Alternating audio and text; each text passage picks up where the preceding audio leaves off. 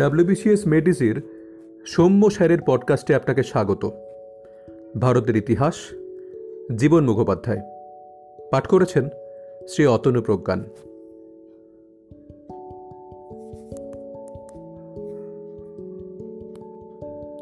অধ্যায় দুই, সভ্যতার সূচনা।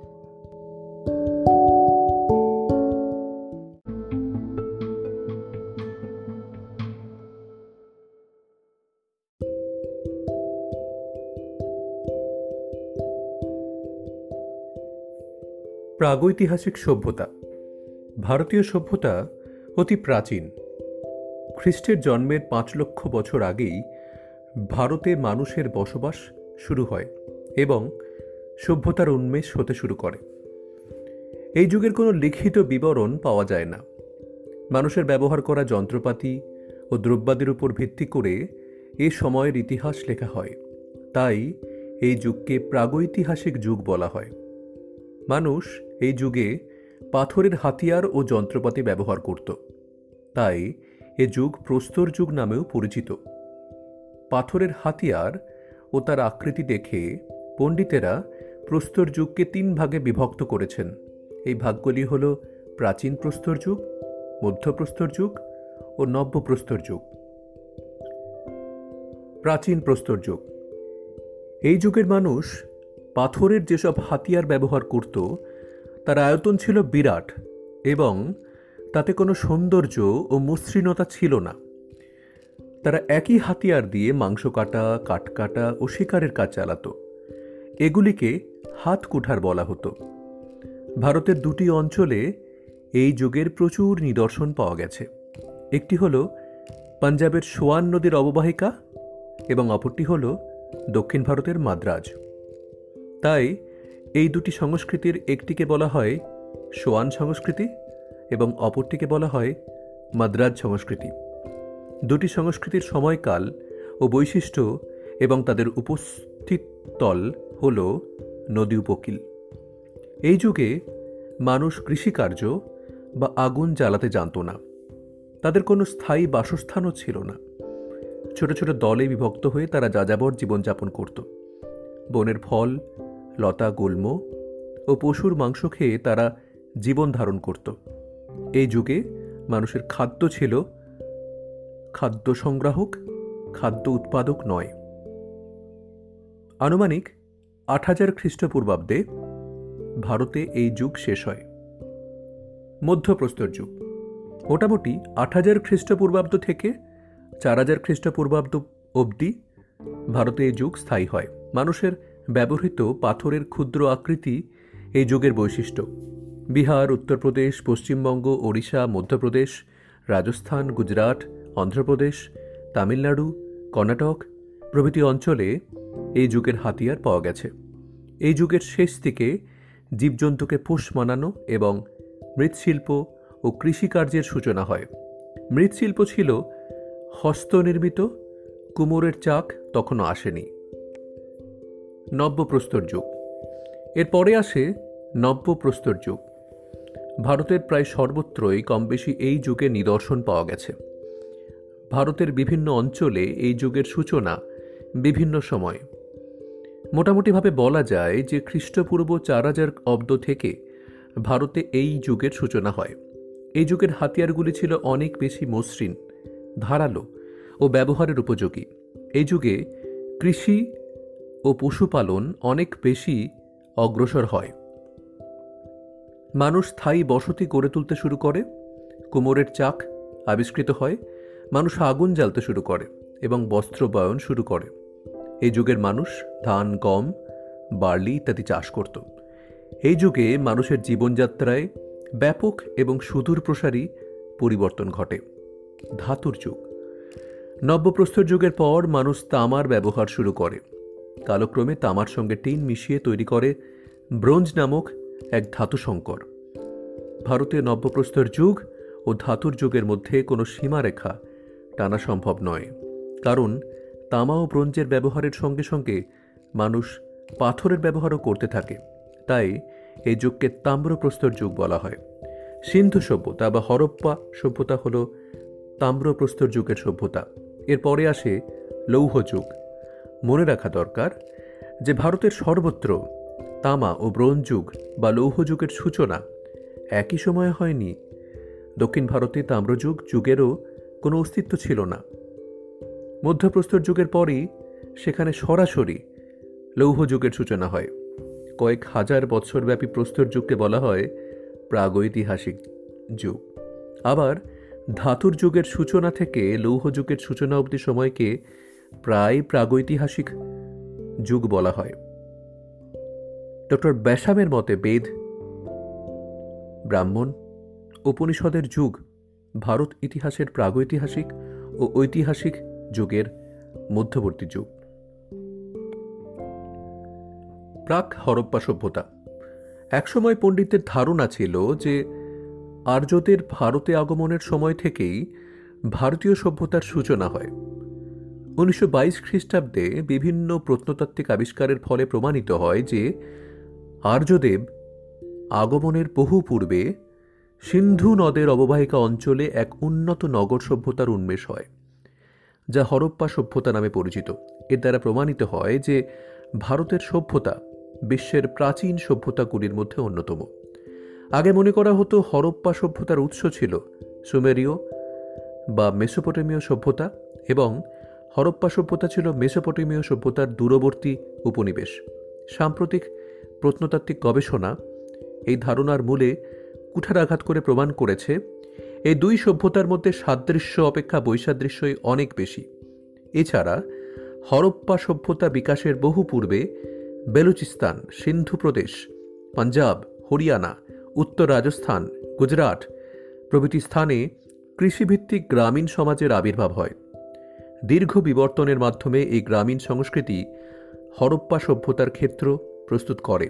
তাই অনায়াসেই বলা যায় যে হরপ্পা সভ্যতা কোনো বিদেশি সভ্যতার অনুকরণ নয়, বরং তা হল দেশজ সভ্যতার দীর্ঘমেয়াদী ক্রমবিত্তনের ফলশ্রুতি।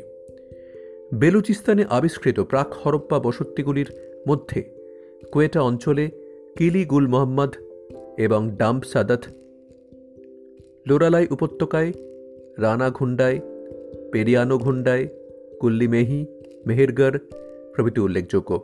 এগুলির মধ্যে মেহেরগড়ের প্রত্ন এলাকা বিশেষ আলোচনার দাবি রাখে। মেহেরগড়, বোলান গিরিপথের কাছে কোয়েটা শহর থেকে একশো পঞ্চাশ কিলোমিটার দূরে, কাচ্চি মরুভূমিতে পাঁচশো একর ব্যাপ্ত মেহেরগড়ের প্রত্নক্ষেত্র আবিষ্কৃত হয়েছে। এটিকে সমতল ভূমি বলা চলে।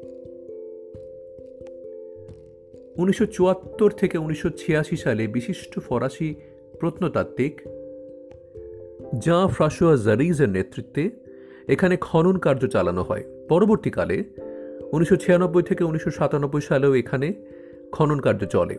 সাতটি স্তর বিশিষ্ট এই প্রত্নক্ষেত্রের প্রথম তিনটি স্তর হল নব্য প্রস্তর যুগের। এই সাতটি স্তরে ভ্রাম্যমান পশুপালকের জীবন শুরু করে নাগরিকতায় উত্তরণের প্রতিটি দশার সুস্পষ্ট চিত্র পাওয়া যায়। বিভিন্ন পর্যায়ে। মেহেরগড়ের প্রথম পর্যায়ের সময়কাল হল খ্রিস্টপূর্ব সাত হাজার থেকে পাঁচ হাজার খ্রিস্টপূর্বাব্দ। বিভিন্ন সাক্ষ্য প্রমাণ থেকে বোঝা যায় যে প্রথমে এই এলাকাটি ছিল শিকারী ও ব্রাহ্মমান পশুপালকদের অস্থায়ী আবাসস্থল। পরে এখানে অস্থায়ী আবাস গড়ে ওঠে এবং কৃষিভিত্তিক জীবনচর্যার বিকাশ ঘটে। বাসস্থানগুলি তৈরি হতো কাদামাটির তৈরি, রোদে শুকনো সমান মাপের ইট দিয়ে। বাড়িগুলি একাধিক ছোট ছোট কামরায় বিভক্ত। কোনো কোনো বাড়িতে ঘর গরম করার জন্য উনুন, আগুন জ্বালার ব্যবস্থাও ছিল। অনেক বাড়িতে শস্যাগার হিসেবে একটি কক্ষ ব্যবহার করা হতো। এখানে জাঁতা, হামানদিস্তা, নিড়ানি, কাস্তে এবং পাথরের নানা হাতিয়ার মিলেছে। পশুপালন ও শস্যাগারের অস্তিত্ব প্রমাণিত হয়েছে। গৃহপালিত পশুর মধ্যে ছিল গরু, ভেড়া ছাগল ও ষাঁড়। মনে হয় কুকুরও এ সময় পোষ মেনেছিল। এখানে নানা প্রজাতির বার্লি, জব ও গমের চাষ হতো। এই পর্বের কোনো মৃৎপাত্র সন্ধান মেলেনি। মিলেছে কিছু ছোট ছোট মানব মূর্তি। পণ্ডিতের অনুমান সম্ভবত এই মূর্তিগুলো ভারতীয় ভাস্কর্যের প্রাচীনতম নিদর্শন। এখানে বেশ কয়েকটি সমাধি পাওয়া গিয়েছে। সাধারণত দুটি বাড়ি বা দুসারি বাড়ির মধ্যবর্তী স্থান সমাধিক্ষেত্র হিসেবে ব্যবহৃত হতো। মৃতদেহগুলি হাঁটো মুড়ে এবং একপাশে কাত করে সমাধিস্থ করা হতো। তবে সবসময় মাথা একদিকে রাখা হতো না। সমাধিতে মৃতের সঙ্গে দেওয়া হতো সামুদ্রিক ঝিনুক জাতীয় লকেট, সামুদ্রিক ঝিনুক জাতীয় অন্যান্য জিনিস, পাথরের পুঁথি ও ঝিনুক জাতীয় জিনিসের মালা। পাথরের লকেট, বৈদুর্যমণি, নীলকান্তমণি বা টাকুয়াজ প্রভৃতি। দিলীপ কুমার চক্রবর্তী বলেন যে মৃতের সঙ্গে দেওয়া জিনিসের পার্থক্য থেকে অনুমান করা যায়, সে যুগে সামাজিক পার্থক্যও ছিল। ডক্টর ইরফান হাবিব এখানে শ্রেণীবিভক্ত সমাজের অস্তিত্ব লক্ষ্য করেছেন। মেহেরগড়ের সঙ্গে দূরবর্তী দেশসমূহের যোগাযোগের ব্যাপারে কোনো সন্দেহ নেই। সমুদ্রোপকূলবর্তী অঞ্চলের সঙ্গে যোগাযোগের ফলেই সামুদ্রিক ঝিনুক এই অঞ্চলে আসত। সম্ভবত মধ্য এশিয়া বা পারস্য থেকে, টার্কোয়াজ এবং আফগানিস্তান থেকে বৈদুর্যমণি আমদানি করা হতো। এ সময় থেকেই মেহেরগড় ধীরে ধীরে নগরায়নের পথে অগ্রসর হতে শুরু করে। পার্শ্ববর্তী এলাকাগুলিতে খাদ্যশস্যের চাষ হতে থাকে।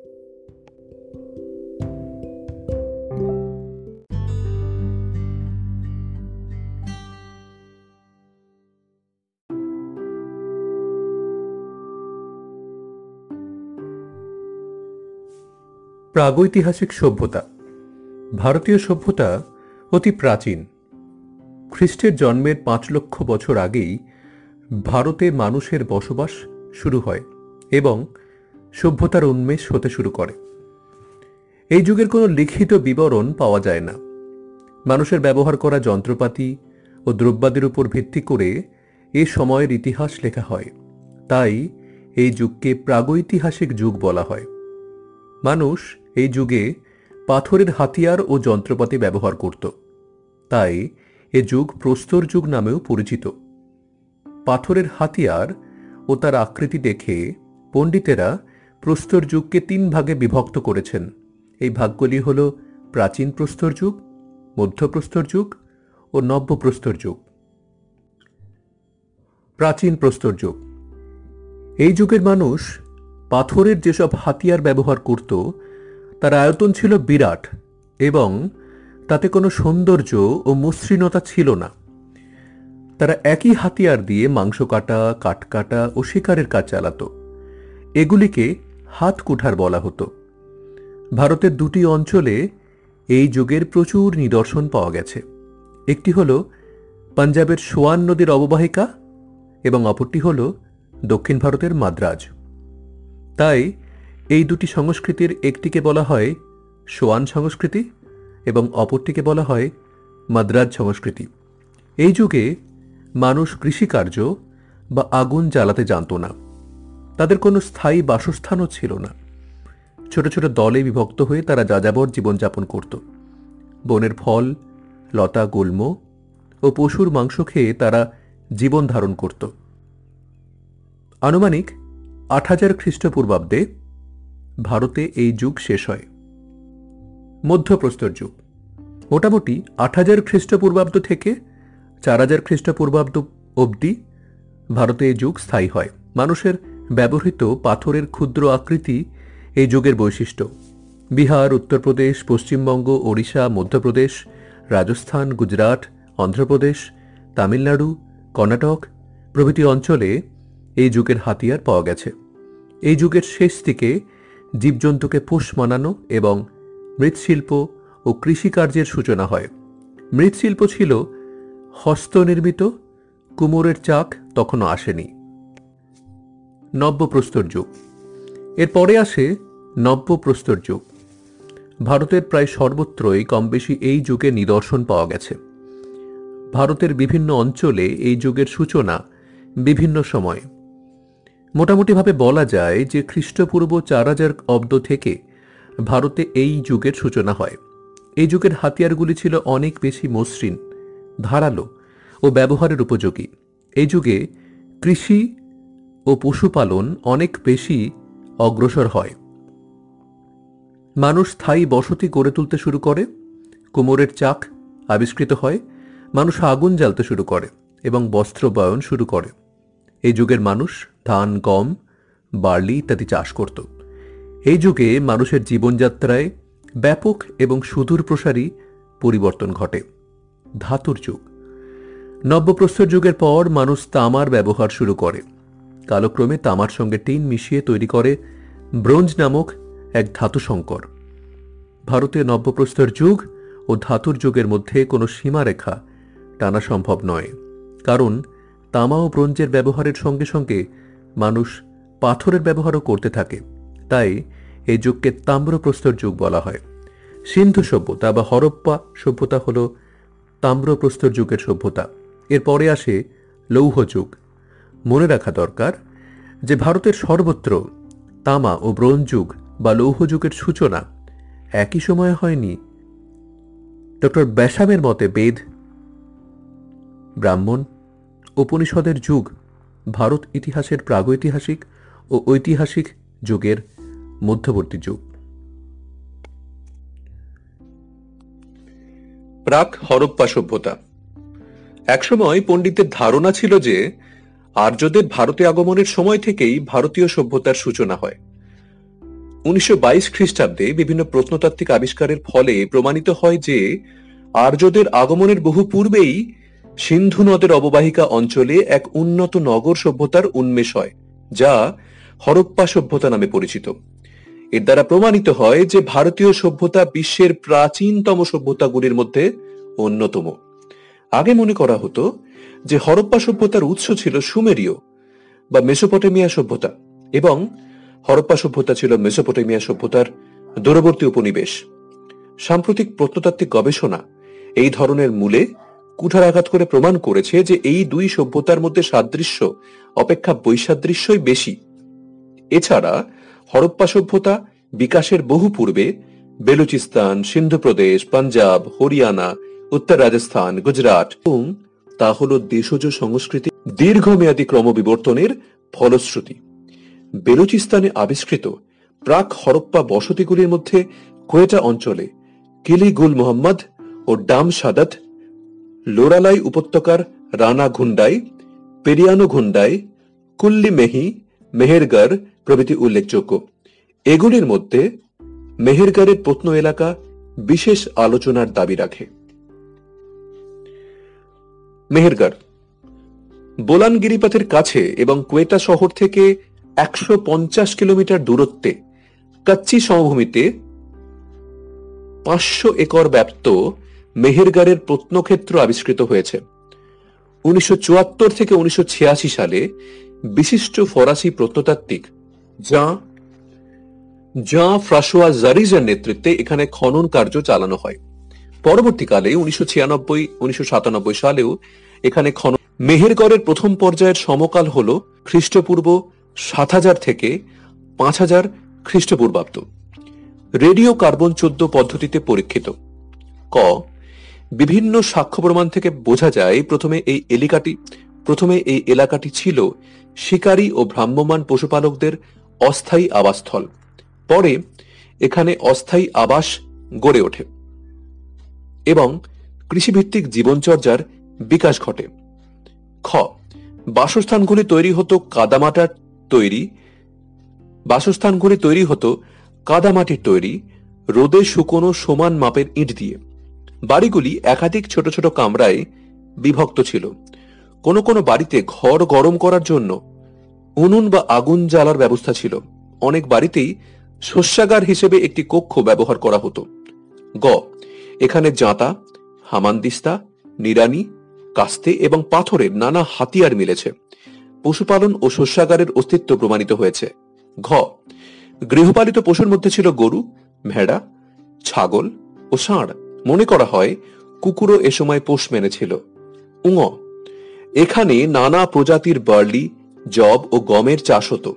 চ, এই পর্বের কোনো মৃৎপাত্র মেলেনি। মিলেছে কিছু ছোট ছোট মানব মূর্তি। পণ্ডিতের অনুমান, সম্ভবত এই মূর্তিগুলি ভারতীয় ভাস্কর্যের প্রাচীনতম নিদর্শন। এখানে বেশ কয়েকটি সমাধি পাওয়া গেছে। সাধারণত দুটি বাড়ি বা দুসারি বাড়ির মধ্যবর্তী স্থান সমাধি ক্ষেত্র হিসেবে ব্যবহৃত হতো। মৃতদেহগুলি হাঁটু মুড়ে এবং একপাশে কাত করে সমাধিস্থ করা হতো। তবে সবসময় মাথা একদিকে রাখা হতো না। সমাধিতে মৃতের সঙ্গে দেওয়া হতো সামুদ্রিক ঝিনুক জাতীয় লকেট, সামুদ্রিক ঝিনুক জাতীয় অন্যান্য জিনিস, পাথরের পুঁথি ও ঝিনুক জাতীয় জিনিসের মালা, পাথরের লকেট, বৈদুর্যমণি, নীলকান্তমণি বা টাকোয়াজ প্রভৃতি। দিলীপ কুমার চক্রবর্তী বলেন যে মৃতের সঙ্গে দেওয়া জিনিসের পার্থক্য থেকে অনুমান করা যায়, সে যুগে সামাজিক পার্থক্য ছিল। ডক্টর ইরফান হাবিব, ডক্টর ইরফান হাবিব এখানে শ্রেণীবিভক্ত সমাজের অস্তিত্ব লক্ষ্য করেছেন। জ, মেহেরগড়ের সঙ্গে দূরবর্তী দেশসমূহের যোগাযোগের ব্যাপারে কোনো সন্দেহ? কোনো সন্দেহ নেই। সমুদ্রপোল, সমুদ্রোপকূলবর্তী অঞ্চলের সঙ্গে যোগাযোগের ফলেই সামুদ্রিক ঝিনুক এই অঞ্চলে আসত। সম্ভবত মধ্য এশিয়া বা পারস্য থেকে টার্কোয়াজ এবং আফগানিস্তান থেকে বৈদুর্যমণি আমদানি করা হতো। ঝ। এ সময় থেকে মেহেরগড় ধীরে ধীরে নগরায়নের পথে অগ্রসর হতে শুরু করে। পার্শ্ববর্তী এলাকাগুলিতে ধীরে ধীরে খাদ্যশস্যের চাষ হতে থাকে। দুই। মেহেরগড় সংস্কৃতির দ্বিতীয় পর্বের সময়সীমা হল খ্রিস্টপূর্ব পাঁচ হাজার থেকে চার হাজার খ্রিস্টপূর্বাব্দ। এই পর্বে আগেকার আমরের ধারাবাহিকতার সঙ্গে সঙ্গে বেশ কিছু পরিবর্তন ও নতুনত্ব নজরে আসে। ক। এই পর্বে প্রচুর পোড়া তুলো বীজ পাওয়া গেছে। এ থেকে সিদ্ধান্তে আসা যায় যে মানুষ এই পর্বে কার্পাস চাষ করত। এর দ্বারা প্রমাণিত হয় যে হরপ্পা সভ্যতার দু হাজার বছর আগে এখানে তুলোর চাষ শুরু হয়। খ। এখানে প্রাপ্ত বিভিন্ন ধরনের কৃষিজ পণ্যাদি যথা গম, বার্লি, তুলোর চাষ জলের উপর মানুষের নিয়ন্ত্রণ প্রমাণ করে। প্রমাণিত হয় যে তারা মোটামুটি একটা সেচ ব্যবস্থা গড়ে তুলেছিল। গ, কৃষির প্রয়োজনে পশুপালন অনিবার্য হয়ে ওঠে। গৃহপালিত পশুর মধ্যে গরু, ভেড়া ও ছাগলের অস্তিত্ব প্রমাণিত হয়। ঘ, মাটির পাত্রে ব্যবহার ব্যাপকতর হয়। প্রথমে এগুলি হাতে তৈরি হতো। এই পর্বের একেবারে শেষ দিকে খ্রিস্টপূর্ব চার হাজার অব্দ নাগাদ সুমের থেকে এলো কুমোরের চাক। এর ফলে মৃৎশিল্পে যুগান্তর এলো। কম সময়ে ও কম খরচে বেশি মৃৎপাত্র তৈরি হতে লাগল। ঙ এই মৃৎপাত্র নির্মাণে নানা ধরনের বৈচিত্র্য আসে এবং নানা রঙের ব্যবহার হতে থাকে। পোড়ামাটির নারীমূর্তি ও শিলমোহর তৈরি হতে থাকে। এগুলি হরপ্পা সভ্যতায় প্রাপ্ত নারীমূর্তি এবং শিলমোহরের পূর্ব নিদর্শন। শস্যক্ষেত্রে জল সেচের জন্য খাল কাটার প্রয়োজন, খাল কাটার প্রমাণ পাওয়া যায়। মেহেরগড়ে নগরায়নের সূচনা হয়েছিল অনেক আগেই। এই পর্বে তার বিকাশ নজরে আসে। মানুষের জীবনযাত্রা, রুচির বিকাশ, রাস্তাঘাটের উন্নতিতে তার ছাপ স্পষ্ট হয়। খ্রিস্টপূর্ব তৃতীয় শতাব্দের সহস্রাব্দের মাঝামাঝি সময়ে মেহেরগড় সহ মেহেরগড় সভ্যতা, প্রাচীনতম সভ্যতা, কিন্তু মেহেরগড় আবিষ্কার মেহেরগড় আবিষ্কার প্রমাণ করেছে যে সিন্ধু পূর্ব ভারতে এক উন্নত সভ্যতার বিকাশ ঘটেছিল। দুই, এতদিন অনেকেই মনে করতেন যে হরপ্পা মহেঞ্জোদর ছিল মেসোপটেমিয়ার দূরবর্তী উপনিবেশ। এখন সে ধারণা পরিবর্তিত হয়েছে এবং আজ দৃঢ়তার সঙ্গে বলা যায়, সিন্ধু সভ্যতার স্রষ্টারা বহিরাগত নয়, তারা ভারতেরই মানুষ। হরপ্পা মহেঞ্জোদর উন্নত নগর সভ্যতা, কোনো আকস্মিক ঘটনা নয়। মেহেরগার ও সন্নিবিত অঞ্চলে মানব বিশ শতকের সূচনায় সিন্ধুনতের অববাহিকায় খনন কার্য চালিয়ে আর্যপূর্বের এক উন্নত সভ্যতা আবিষ্কৃত হয়েছে। এর ফলে প্রমাণিত হয়েছে যে খ্রিস্টপূর্বের প্রায় তিন হাজার বছর আগে ভারতে এক উন্নত নগর সভ্যতার উন্মেষ হয়েছিল এবং এই সভ্যতা মিশর, সুমের, ব্যাবিলন ও আক্কাদের সভ্যতার সমসাময়িক। উনিশশো একুশ খ্রিস্টাব্দে দয়ারাম সাহানি পাঞ্জাবের মন্ঠকুমারী জেলায় ইরাবতী বা রাভি নদীর তীরে এক উন্নত নগরের সন্ধান পান। ঠিক এই একই সময়ে উনিশশো বাইশ খ্রিস্টাব্দে বিশিষ্ট বাঙালি প্রত্নতত্ত্ববিদ রাখাল দাস বন্দ্যোপাধ্যায় সিন্ধু নদের পশ্চিম তীরে সিন্ধু প্রদেশের লারকানা জেলায় মহেঞ্জতর সিন্ধি শব্দ মৃতের স্তূপ নামক স্থানে এক উন্নত সভ্যতা আবিষ্কার করেন। এই আবিষ্কারের সঙ্গে sir John sir John Marshall, sir Mortimer Wheeler, Mackay, Piggott, Frankfort, Rakhal Das Bandyopadhyay, Dayaram Sahni Nanigopal Majumdar প্রমুখ প্রত্নতত্ত্ববিদদের নাম জড়িয়ে আছে। সিন্ধুনাথের ছাড়া হরপ্পায় প্রাপ্ত নিদর্শনগুলি মহেঞ্জোদর অপেক্ষা অনেক বেশি প্রাচীন ও গুরুত্বপূর্ণ। তাই হরপ্পা সভ্যতা বা হরপ্পা সংস্কৃতি নামটি যুক্তিযুক্ত। হরপ্পা সভ্যতার প্রাচীন, হরপ্পা সভ্যতার প্রাচীনত্ব সম্পর্কে সন্দেহের কোনো অবকাশ নেই। জন মার্শালের মতে এই সভ্যতা ছিল সর্বপ্রাচীন সভ্যতা। ঐতিহাসিক উইল ডোরান্টের মতে এই সভ্যতা মিশরীয় সভ্যতা অপেক্ষাও প্রাচীন। এই সভ্যতার প্রাচীনত্ব বা কালসীমা নির্ধারণ করা খুব দুরূহ এবং এ নিয়ে পণ্ডিতদের মধ্যে মতভেদের অন্ত নেই। এছাড়া নিত্য নতুন বিচার পদ্ধতি ও তথ্যাদি আবিষ্কারের ফলে হরপ্পা সভ্যতার কালসীমার ধারণা করা নিয়ত পরিবর্তনশীল। স্যার জন মার্শাল এবং স্যার জন মার্শালের মতে, খ্রিস্টপূর্ব তিন হাজার দুশো পঞ্চাশ থেকে বত্রিশশো পঞ্চাশ থেকে সাতাশশো পঞ্চাশ অব্দের এই সভ্যতার সূচনা বিস্তার ও অবলুপ্তি ঘটে। বর্তমানে রেডিও কার্বন চোদ্দ পরীক্ষার মাধ্যমে হরপ্পা সভ্যতার কালসীমা খ্রিস্টপূর্ব তেইশশো থেকে খ্রিস্টপূর্ব সতেরোশো পঞ্চাশের মধ্যে স্থিরীকৃত হয়েছে। অতি সম্প্রতি ড্রেন্ড্রো ক্রোলেনজি নামক পরীক্ষার পদ্ধতির মাধ্যমে এক কালসীমা দুদিকেই পিছিয়ে দেওয়ার প্রবণতা দেখা দিয়েছে। যাই হোক আপাতত আমরা হরপ্পা সভ্যতার কালসীমা হিসেবে খ্রিস্টপূর্ব তিন হাজার থেকে খ্রিস্টপূর্ব তের হাজার সব অব্দকেই অব্দকেই মেনে নিয়েছি। হরপ্পা সভ্যতার স্রষ্টা কারা এ নিয়ে পণ্ডিতদের মধ্যে প্রবল মতপার্থক্য রয়েছে। সিন্ধু সভ্যতায় যেসব নরকঙ্কাল পাওয়া গেছে, সেগুলির নৃতাত্ত্বিক পরীক্ষা করে পণ্ডিতরা মোটামুটি চারটি জনগোষ্ঠীর মানুষের সন্ধান পেয়েছেন। সেগুলি হল প্রোটো অস্ট্রালয়েড ভূমধ্যসাগরীয়, অ্যালপাইন এবং মঙ্গোলীয়। এই নরকঙ্কালগুলির সংখ্যায় এত অল্প যে এর দ্বারা কোনো সিদ্ধান্তে উপনীত হওয়া সম্ভব নয়। দুই, এছাড়া পণ্ডিতরা আরও কিছু কিছু পরীক্ষা চালিয়েছেন। অনেকের মত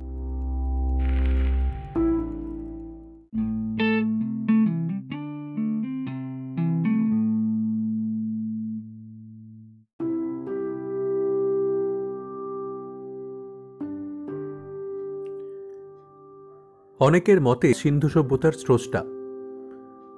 অনেকে আবার এ সম্পর্কে দ্রাবিড়দের কথা বলে থাকেন। এই সব মতবাদগুলির সবগুলির পক্ষেই কিছু যুক্তি থাকলেও বিপক্ষে বলার মতো অনেক কিছু আছে। সুতরাং এই মতগুলির কোনোটি আজ সর্বজন গ্রাহ্য নয়। সিন্ধুলিপির পাঠোত্তর না হওয়া পর্যন্ত কোনো স্থির পৌঁছানো সম্ভব নয়। তবে অধ্যাপক ব্যাসাম ও কে এম পানিক্কার মনে করেন যে এই সভ্যতা ছিল সম্পূর্ণ দেশজ ও তা ভারতীয়দেরই সৃষ্টি, হরপ্পা সভ্যতার বৈশিষ্ট্য। এক, সমসাময়িক যুগে মিশর বা মেসোপটেমিয়াতে যে সভ্যতার উন্মেষ হয়েছিল প্যাপিরাস পোড়ামাটি ও পাথরের বুকে তার লিখিত বিবরণ পাওয়া যায়। পণ্ডিতরা সেগুলি পাঠ করে তার ইতিহাস রচনা করেছেন, কিন্তু সিন্ধু উপত্যকার শিলমোহর ও বিভিন্ন পাত্রের গায়ে বেশ কিছু লিপি খোদাই করা আছে, যা থেকে সিন্ধু উপত্যকা সম্পর্কে বেশ কিছু ধারণা করার চেষ্টা করেছেন পণ্ডিতেরা।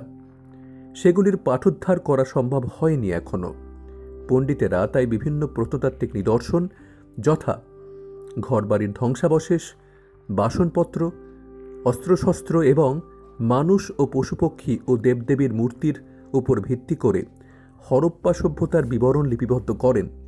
এই কারণে এই সভ্যতাকে প্রাগৈতিহাসিক সভ্যতা বলা হয়। দুই, এই যুগে মানুষ লোহার ব্যবহার জানত না। এ সময় পাথরের ব্যবহার কমে আসতে থাকে এবং ব্রোঞ্জ ও তামার ব্যবহার বৃদ্ধি পায়।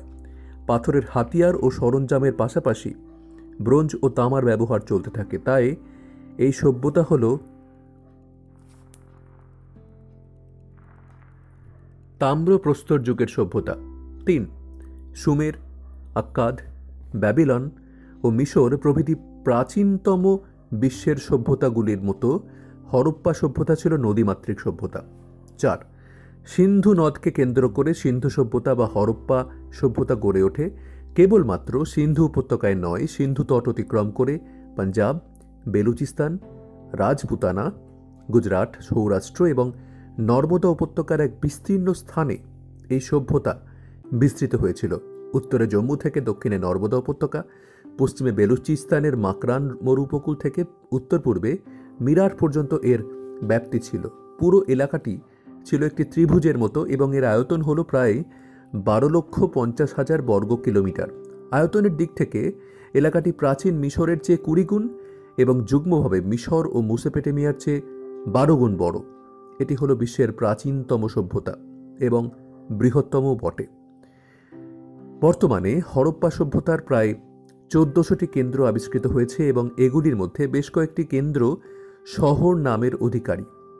নগর কেন্দ্রগুলির মধ্যে সর্বাপেক্ষা উল্লেখযোগ্য হল হরপ্পা ও মহেঞ্জোতর এই নগরী দুটির মধ্যে দূরত্ব প্রায় চারশো তিরাশি কিলোমিটার। এছাড়া চানহুদারো, কোটদিজি, রূপার, আলমগীরপুর, লোথাল, রংপুর, রোজদি, সুরকোটরা, কালিরবঙ্গান বানওয়ালি প্রভৃতি স্থানে উন্নত জীবন, নগরের নিদর্শন আবিষ্কৃত হয়েছে। এই সভ্যতার নগরীগুলির অবস্থানগত দূরত্ব যথেষ্ট, কিন্তু এ সত্ত্বেও নগরীগুলির পরিকল্পনা গঠন রীতি ও জীবনযাত্রার উপকরণে যথেষ্ট মিল আছে। সুতরাং একটি নগর সম্পর্কে আলোচনা করলেই অন্যান্য নগর সম্পর্কে মোটামুটি একটি ধারণা করা যায়। এখানে মহেঞ্জোদারো শহরটি সম্পর্কে আলোচনা করা যেতে পারে। নগর পরিকল্পনা। মহেঞ্জোদারো শহরটি পশ্চিম দিকে প্রায় চল্লিশ ফুট উঁচু একটি বিশালায়তন ঢিপির উপরে একটি দুর্গ ছিল। এই দুর্গ অঞ্চলে কিছু ঘরবাড়িও আবিষ্কৃত হয়েছে। মনে হয় সেগুলি শাসকদের বাসস্থান ছিল। দুর্গ অঞ্চলেই সর্বসাধারণের ব্যবহার উপযোগী একটি বিরাট বাঁধানো স্নানাগার আবিষ্কৃত হয়েছে। তার আয়তন দৈর্ঘ্যে একশো আশি ফুট এবং প্রস্থে একশো আট ফুট। এর চারিদিক ঘিরে আট ফুট উঁচু ইটের দেওয়াল। কেন্দ্রস্থলে আছে একটি জলাশয়, যা উনচল্লিশ ফুট লম্বা, তেইশ ফুট চওড়া এবং আট ফুট গভীর। জলাশয়ের নোংরা জল নিকাশ ও তাতে পরিষ্কার জল পূর্ণ করার ব্যবস্থা ছিল। ঋতুভেদে জল গরম বা ঠান্ডা করার ব্যবস্থাও ছিল। তিন, এরই পাশে ছিল একটি কেন্দ্রীয় শস্যাগার। এর আয়তন ছিল প্রায় ন হাজার বর্গফুট। ডক্টর এ এল ব্যাসাম এটিকে রাষ্ট্রীয় ব্যাংকের সঙ্গে তুলনা করেছেন। স্যার মর্টিমার হুইলার বলেন যে খ্রিস্টপূর্ব পঞ্চম শতকের পূর্বে এই ধরনের বিশাল শস্যাগার পৃথিবীর মধ্যে আর কোথাও পাওয়া যায়নি। এই অঞ্চলের অন্যান্য বড় বড় বাড়ির ধ্বংসাবশেষকে পণ্ডিতরা সভাকক্ষ, শিক্ষা প্রতিষ্ঠান ও সমাপ্তি এবং সমিতি গৃহ বলে চিহ্নিত করেছেন। দুর্গ অঞ্চলের এই উঁচু ঢিবির পূর্ব দিকে নিচু জমিতে মূল শহরটি গড়ে উঠেছে। নগরের উত্তর থেকে দক্ষিণ এবং পূর্ব থেকে পশ্চিম দিকে সমান্তরালভাবে কয়েকটি রাস্তা চলে গিয়েছে। রাস্তাগুলি ন ফুট থেকে তিরিশ ফুট পর্যন্ত চওড়া। এই রাস্তাগুলি থেকে বেরিয়ে আসছে অসংখ্য গলি, দুদিকের গলিগুলি নাগরিকদের ঘরবাড়ি। বাড়িগুলি পোড়া ইটের তৈরি এবং অনেক বাড়ি দোতলা বা তিনতলা। প্রত্যেক বাড়িতে প্রশস্ত উঠোন এবং স্নানাগার, কুয়ো ও রান্নার ব্যবস্থা, জলের ব্যবস্থা। অনেক বাড়িতে আবার শোকপেট ছিল। বাড়ির নোংরা জল নর্দমা দিয়ে এসে রাস্তার ঢাকা দেওয়া বাঁধানো নর্দমায় গড়িয়ে পড়ত। নর্ম নর্দমাগুলি পরিষ্কারের জন্য ইট দিয়ে তৈরি ঢাকা ম্যানহোল এর ব্যবস্থা ছিল। ডক্টর এল এ ব্যাসাম বলেন যে, রোমান সভ্যতার পূর্বে অপর কোনো প্রাচীন সভ্যতায় এত পরিণত প্রণালী ব্যবস্থা ছিল না। প্রত্যেক বাড়ির সামনে বাঁধানো ডাস্টবিন ছিল।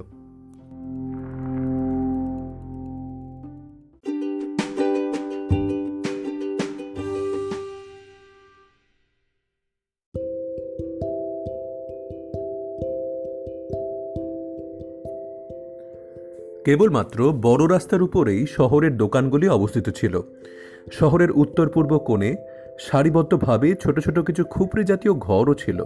মনে হয় এগুলি দরিদ্র ও শ্রমজীবী মানুষদের বাসস্থান। অধ্যাপক গর্ডন চাইল্ড বলেন যে হরপ্পার পৌরশাসক গৃহ নির্মাণ সংক্রান্ত আইনকানুন মেনে চলতেন।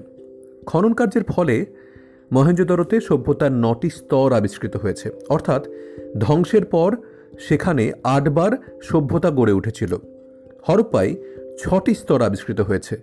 এই ছটি বা নটি স্তরের সর্বত্র মানুষের জীবনযাত্রা প্রণালী বা নগর পরিকল্পনা কিন্তু একই ধরনের। কোথাও কোনো পরিবর্তন ঘটেনি।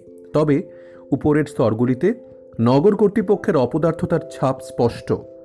দেখা যাচ্ছে যে উপরের স্তরের ঘরবাড়িগুলি ক্রমশ রাস্তা দখল করছে, গলি ছোট হয়ে আসছে, নর্মদা বুঝে আসছে এ সত্ত্বেও নগর পরিকল্পনা ও জীবনযাত্রার ধারা কিন্তু সর্বত্র একই রকম। রাজনৈতিক জীবন।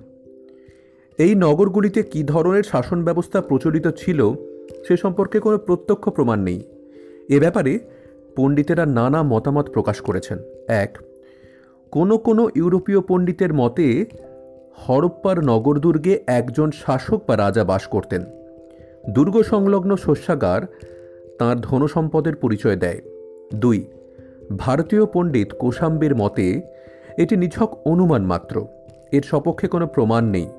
তার মতে, রাজতন্ত্র বা প্রজাতন্ত্র, যাই হোক না কেন, এখানে একটি কেন্দ্রীয় শক্তি ছিল, নতুবা এত উন্নত ও পরিকল্পতা নিয়ে নাগরিক সভ্যতার বিকাশ এখানে সম্ভব হতো না। তিন, অনেকের মতে, বণিকদের দ্বারা পরিচালিত একটি প্রজাতান্ত্রিক শাসন এখানে প্রতিষ্ঠিত ছিল। চার, স্যার মর্টিমার হুইলারের মতে, সিন্ধু অঞ্চল ছিল একটি সাম্রাজ্য এবং এর কেন্দ্রে ছিলেন একজন পুরোহিত রাজা। তিনি দৈব অধিকারের জোরে শাসনকার্য পরিচালনা করতেন। পাঁচ, এইচ ডি সাংখালিয়ার মতে, এখানকার কেন্দ্রীয় শাসন ছিল একজন দৃঢ়, উদারনৈতিক স্বৈর শাসকের হাতে। সামাজিক, অর্থনৈতিক ও ধর্মীয় জীবন। শ্রেণীবিভক্ত সমাজের অস্তিত্ব হরপ্পা সভ্যতার অন্যতম বৈশিষ্ট্য।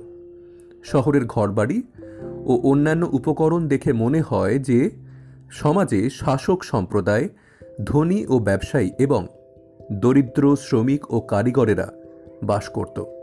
দুর্গ অঞ্চলেই ছিল শাসকদের বাসগৃহ।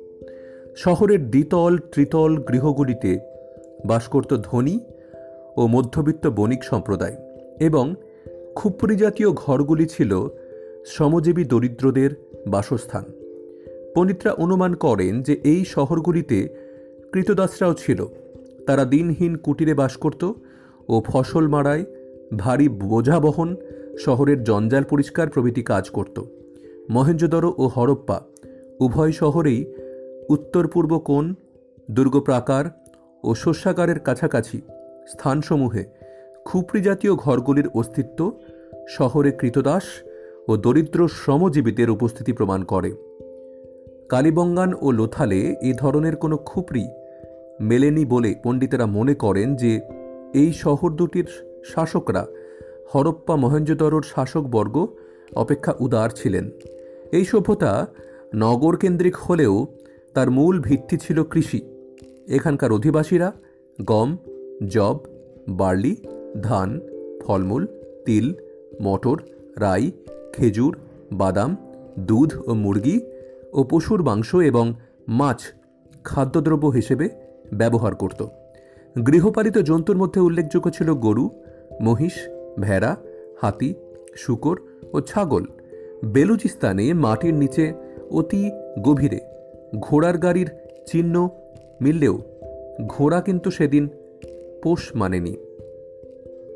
সিন্ধুবাদী সুতি এবং পশমের অস্ত্র ব্যবহার করতে জানত। তারা ঊর্ধ্বাংশ ও নিম্নাঙ্গ দুই খণ্ড বস্ত্রের দ্বারা আবৃত করত নিজেদের। নারী পুরুষ উভয়েই লম্বা চুল রাখত। মেয়েরা সোনা ও রূপোর ফিতে দিয়ে নানা ধরনের খোঁপা করত।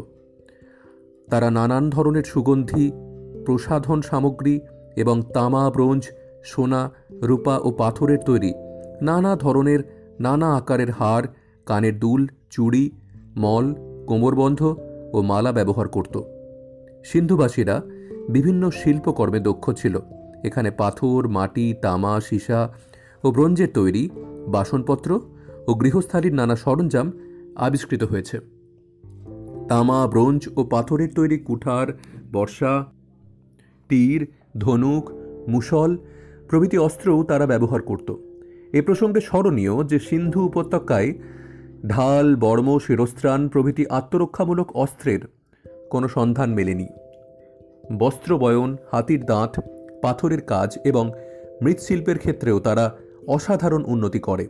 শিশুদের খেলনা হিসেবে তৈরি নানা জীবজন্তুর মূর্তি ও চীনামাটির পাত্রে নানা অলঙ্কর তাদের শিল্প দক্ষতা পরিচয় বহন করে। নৃত্য, গীত, পশু শিকার, পাশা খেলা, রথ চালনা ছিল তাদের অবসর বিনোদনের উপায়। এছাড়া এখানে অলঙ্কার শিল্পী, ইট শিল্পী, ছুতার মিস্ত্রিরব বাস করত। ভারত ও ভারতের বাইরে নানা স্থানের সঙ্গে তাদের বাণিজ্যিক সম্পর্ক ছিল। দাক্ষিণাত্য থেকে দামি পাথর, রাজপুতানা থেকে তামা কাথিয়াওয়াড় থেকে শঙ্খ এবং বেলুচিস্তান, আফগানিস্তান ও ইরান থেকে সোনা, রূপা, সীসা ও টিন আমদানি হতো। সিন্ধু উপত্যকা থেকে রপ্তানি হতো তুলো, সুতিবস্ত্র, তামা, হাতির দাঁত ও হাতির দাঁতের তৈরি নানা জিনিসপত্র। সুতিবস্ত্র ও তুলো ছিল রপ্তানি বাণিজ্যের প্রধান উপকরণ। তখনও মুদ্রার প্রচলন হয়নি। বিনিময় প্রথার মাধ্যমে ব্যবসা বাণিজ্য চলত।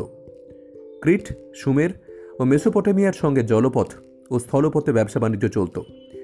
যানবাহন হিসেবে সিন্ধুবাসী উঠ, গাধা, দুচাকা বিশিষ্ট গরু ও ষাঁড়ের গাড়ি ব্যবহার হতো।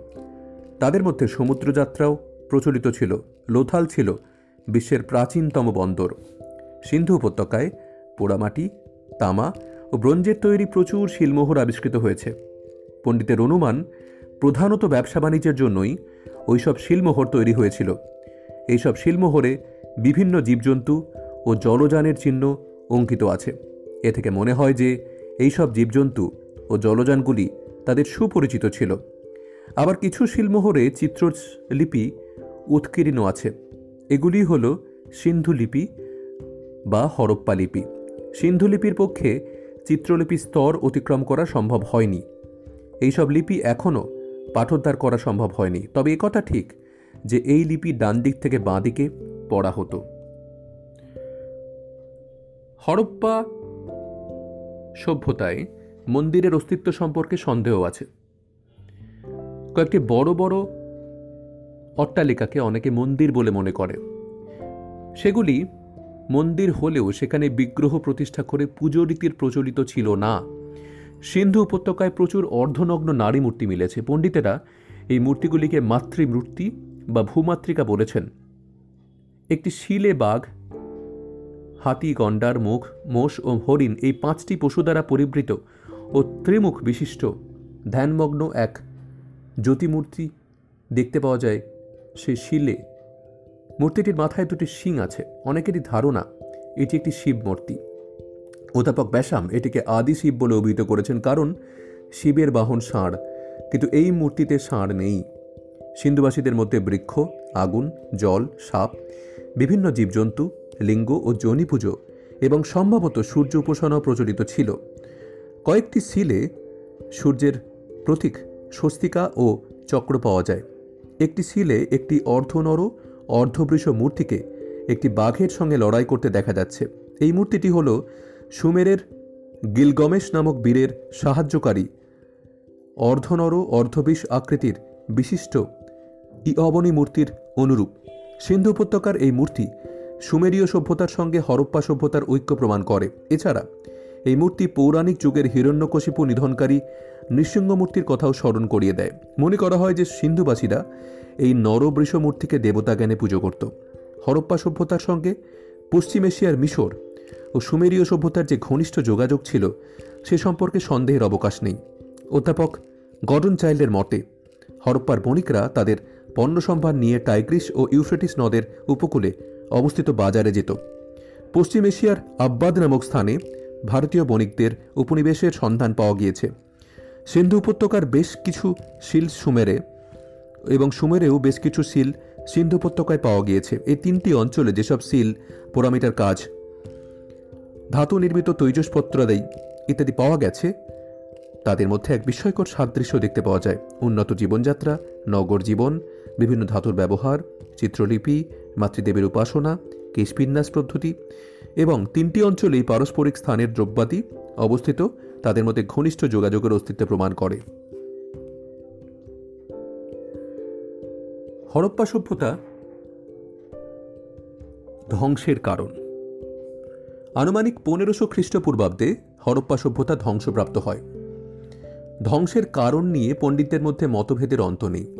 অনেকে মনে করেন যে পূর্বে সিন্ধু উপত্যকায় প্রচুর বৃষ্টিপাত হতো এবং এই অঞ্চলটি ছিল জঙ্গলাকীর্ণ। কালক্রমে এই অঞ্চলে জলবায়ুর পরিবর্তন ঘটে এবং এর ফলে বৃষ্টিপাতের পরিমাণ হ্রাস পায় ও ভূগর্ভস্থ লবণ উপরে উঠে স্থানটিকে মরুভূমিতে পরিণত করে। স্যার মটিমার হুইলার মনে করেন যে পোড়া ইটের প্রচুর ব্যবহার ও অন্যান্য কারণে এখানে ব্যাপকভাবে বৃক্ষছেদন শুরু হয় এবং অঞ্চলটি বনশূন্য হয়ে পড়ে। এর ফলে বৃষ্টিপাতের অভাবে এই অঞ্চলে কৃষিকার্য বিপর্যস্ত হয়ে যায় এবং জনসাধারণ স্থান ত্যাগে বাধ্য হয়। ডক্টর এম আর সাহানি ও অন্যান্য অনেকে বলেন যে বারংবার সিন্ধু নদে বন্যার ফলে সভ্যতাটি ধ্বংসপ্রাপ্ত হয়। মহেঞ্জোদারো নগরীটি যে একাধিকবার বন্যা কবলিত হয়েছিল এবং বন্যা প্রতিরোধের জন্য ব্যবস্থাও গ্রহণ করা হয়েছিল, সে সম্পর্কে কোনো সন্দেহ নেই। এই সভ্যতাটি ধ্বংসের জন্য, ভূমিকম্প, অগ্নিকাণ্ড, এমনকি সিন্ধু নদের গতিপথ পরিবর্তনকেও দায়ী করা হয়েছে। এই সভ্যতার পতনের জন্য অনেকে আবার নগর কর্তৃপক্ষের অপদার্থতা ও নাগরিক আদর্শের অবনতির কথা বলেন। মহেঞ্জোদরোর নিচের স্তরে নগর পরিকল্পনা ও রক্ষণাবেক্ষণ যত সুন্দর, পরের স্তরগুলিতে তা নয়। উপরের স্তরগুলিতে দেখা যাচ্ছে যে রাস্তা দখল করে বাড়ি তৈরি হচ্ছে, নর্দমা বুঝে আসছে, গলির মধ্যে ইটের পাজা তৈরি হচ্ছে কিন্তু এগুলির বিরুদ্ধে কোনো ব্যবস্থা গ্রহণ করা হচ্ছে না। এইভাবে ওই সভ্যতা ক্রমে ধ্বংসপ্রাপ্ত হয়। বলা হয় যে বিদেশি আর্যদের আক্রমণে এই সভ্যতা ধ্বংসপ্রাপ্ত হয়। মহেঞ্জোদারোতে প্রকাশ্য রাস্তায় কুয়োর ধারে বাড়ির মধ্যে পলায়নরত বহু মানুষের স্তূপীকৃত মৃতদেহ পাওয়া গেছে। এই মৃতদেহগুলি প্রকাশ্য স্থানে পড়ে আছে, কোনো সৎকার হয়নি এবং তাদের মাথার পেছনে ধারালো অস্ত্রের আঘাত। বলা হয় যে বিদেশিদের অতর্কিত আক্রমণের ফলে এই অবস্থা সৃষ্টি হয়েছে এবং দেবরাজ ইন্দ্রই এই সভ্যতার ধ্বংসকারী। ঋগ্বেদে তাকে পুরন্দর বা দুর্গ ধ্বংসকারী বলা হয়েছে। বলা বাহুল্য, সিন্ধু সভ্যতা ধ্বংসের কোনো কারণই ত্রুটিমুক্ত নয়।